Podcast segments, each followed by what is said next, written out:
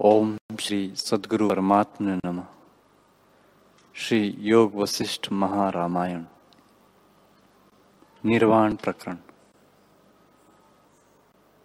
श्री वशिष्ठ जी बोले, हे राम जी जैसे समुद्र जल मात्र ही है, वैसे ही जगत चिन्ह मात्र है। मन सहित षट इंद्रियों से जो कुछ दृश्य प्रतीत होता है, सो भ्रम मात्र है। हे राम, देह, इंद्रिय आदि सब मिथ्या है। आत्मा में ये कोई नहीं है।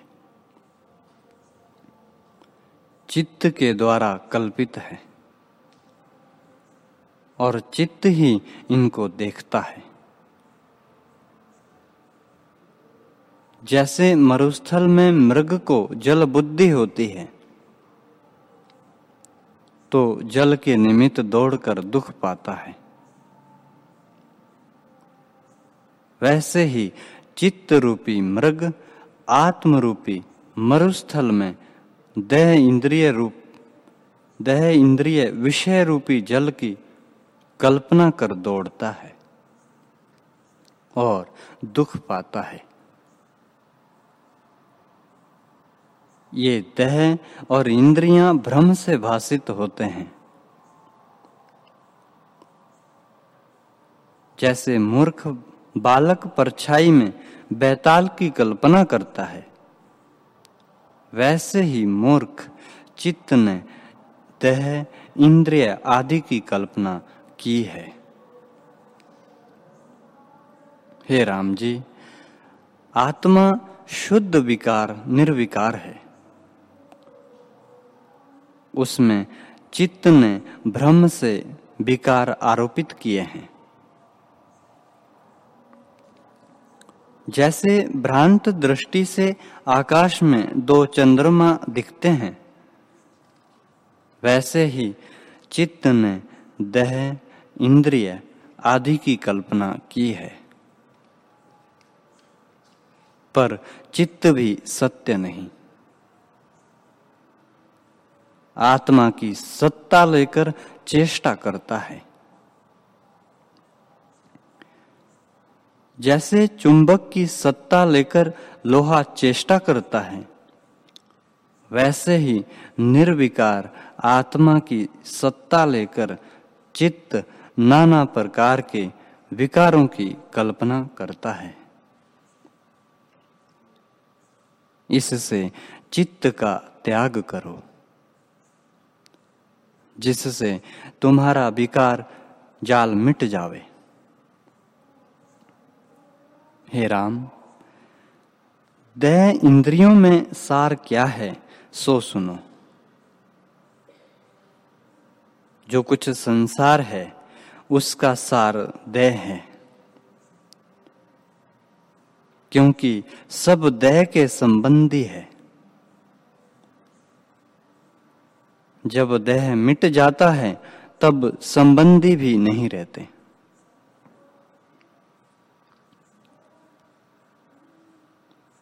देह का सार इंद्रियाँ है। इंद्रियों का सार प्राण है। प्राण का सार मन है और मन का सार बुद्धि है। बुद्धि का सार अहंकार है, अहंकार का सार जीव है। जीव का सार चिदावली है। चिदावली वासना संयुक्त चेतना को कहते हैं। चिदावली का सार चित्त से रहित शुद्ध चैतन्य है, जिसमें सब विकल्प लय हो जाते हैं, जो शुद्ध, निर्मल और चिन्ह मात्र ब्रह्म आत्मा है, उसमें कोई उत्थान नहीं। हे राम जी चिदावली पर्यंत सबको त्याग कर इनका जो सार चैतन्य आत्मा है, उसमें स्थित हो।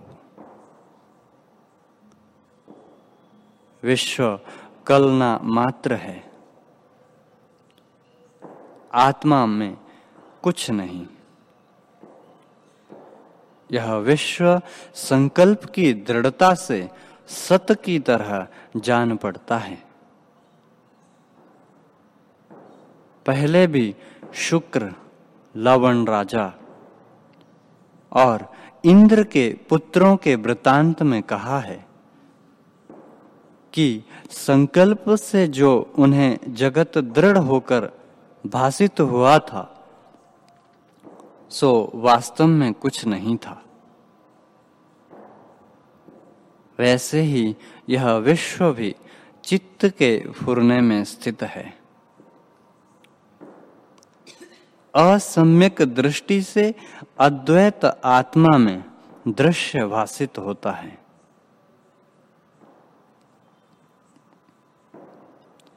जैसे सूर्य की किरणों में जल जान पड़ता है, वैसे ही आत्मा में अहंकार आदि अज्ञान से दृश्य भाषित होते हैं। इससे इनको त्याग कर अपने वास्तव स्वरूप में स्थित हो। हे राम, एक गढ़ तुमको बताता हूँ, जिसमें किसी शत्रु की गति नहीं, उसमें स्थित हो। हम भी उसी गढ़ में स्थित है। और जितने ज्ञानवान है, वे उसी में स्थित होते हैं। हे राम जी, काम, क्रोध, लोभ, अभिमान आदि विकार आत्मा में नहीं पाए जाते। जैसे रात्रि में दिन नहीं होता वैसे ही विकार रूपी दिन गढ़ रूपी रात्रि में नहीं पाया जाता। इससे अचिंत्य रूप गढ़ में जहाँ कोई फुरना नहीं और जो केवल शांत रूप है, अहम भाव त्याग कर स्थित हो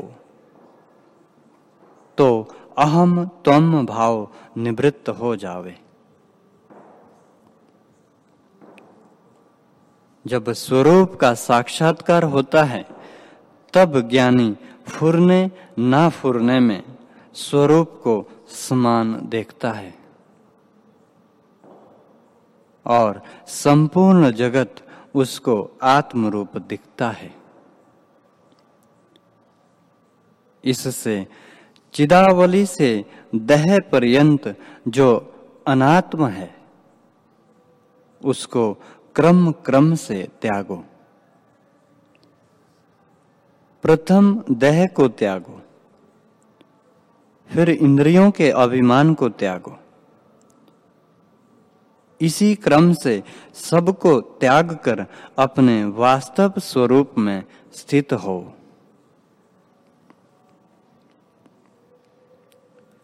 श्री वशिष्ठ जी बोले, हे राम जी, यह संसार चेतन मात्र है। आत्मा से कुछ भिन्न नहीं। आत्मा ही विश्व रूप होकर स्थित है। जैसे सूर्य की किरणें ही जल का आभास होती है वैसे ही आत्मा का चमत्कार दृश्य रूप होकर स्थित है।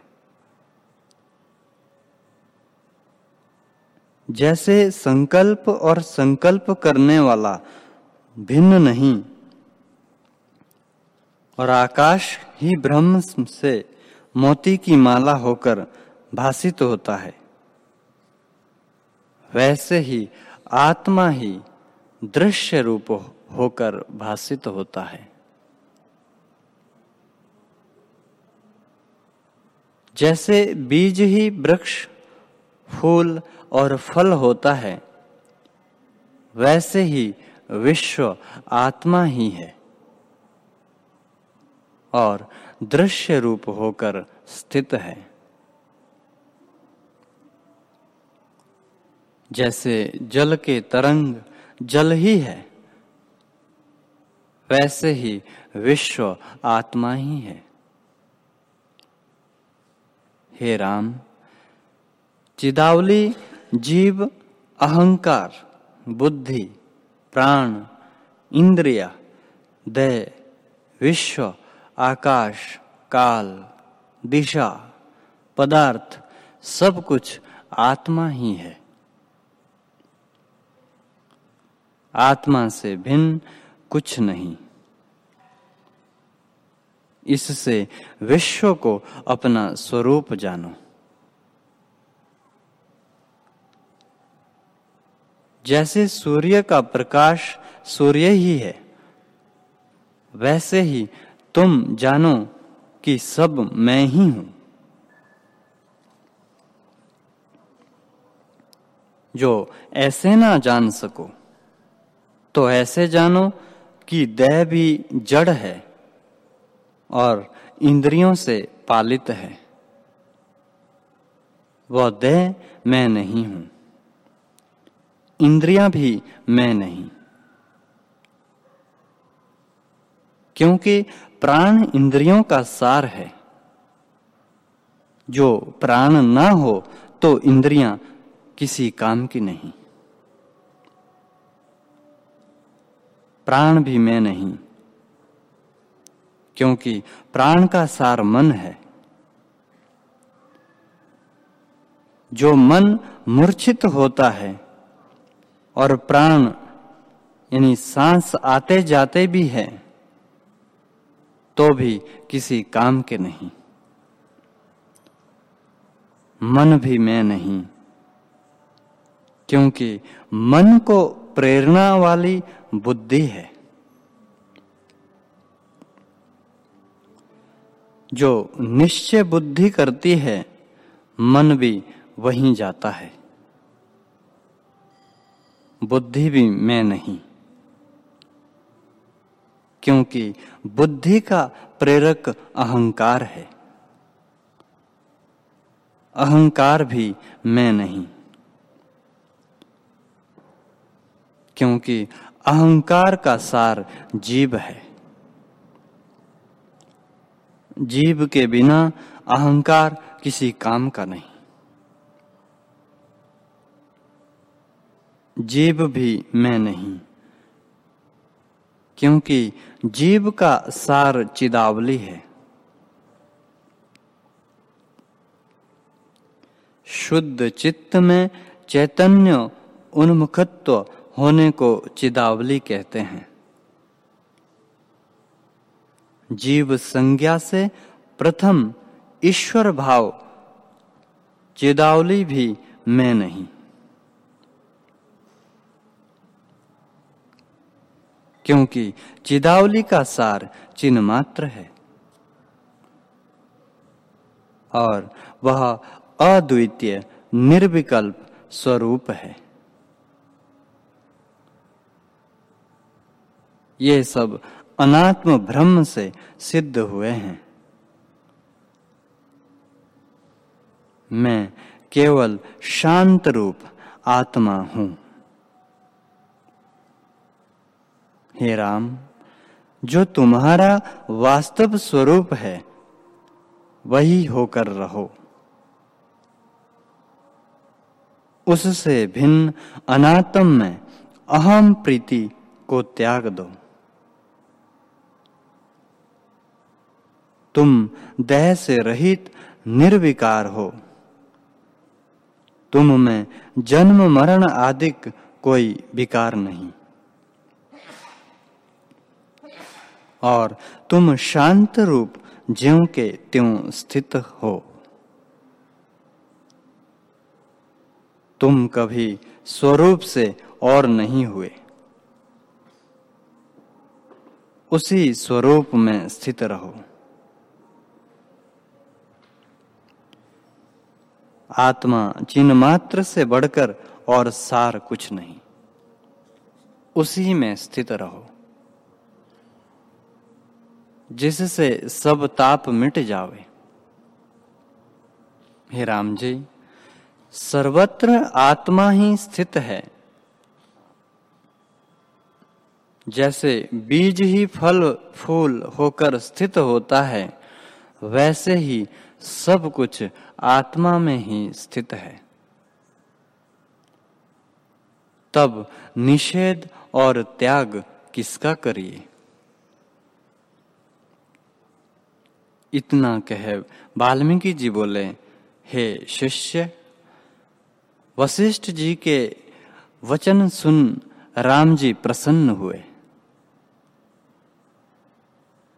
जैसे कमल सूर्य को देखकर खिल जाता है। वैसे ही राम जी की बुद्धि वशिष्ठ जी के वचन रूपी सूर्य से खिल उठी।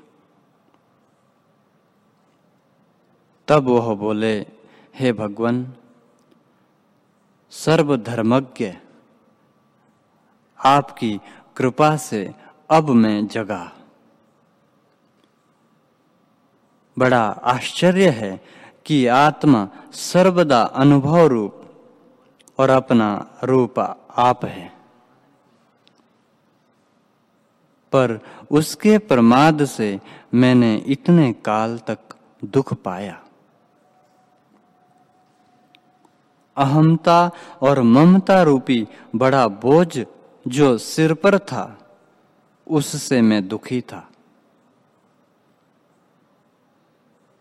जैसे किसी सिर पर पत्थर की शिला हो और ज्येष्ठ आषाढ़ की धूप में वह पैदल चले तो दुख पाता है। और जो उसके सिर से कोई उस शिला को उतार ले और छाया में बिठावे तो बड़े सुख को प्राप्त होता है। वैसे ही अज्ञान रूपी धूप में अहमता ममता रूपी शीला के बोझ से मैं दुखी था। आपने बचन रूपी बल से उस शिला को उतार लिया और आत्म रूपी वृक्ष की छाया में विश्राम कराया।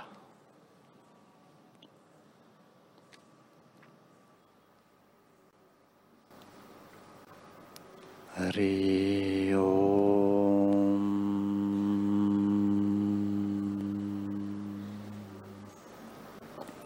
ॐ सहनावतु सहनावनत्तु सहवीर्यं करवावहे। तेजस्विनामधीतमस्तु मा विद्विषावहे ओम शांति शांति शांति श्री सद्गुरुदेव भगवान की जय।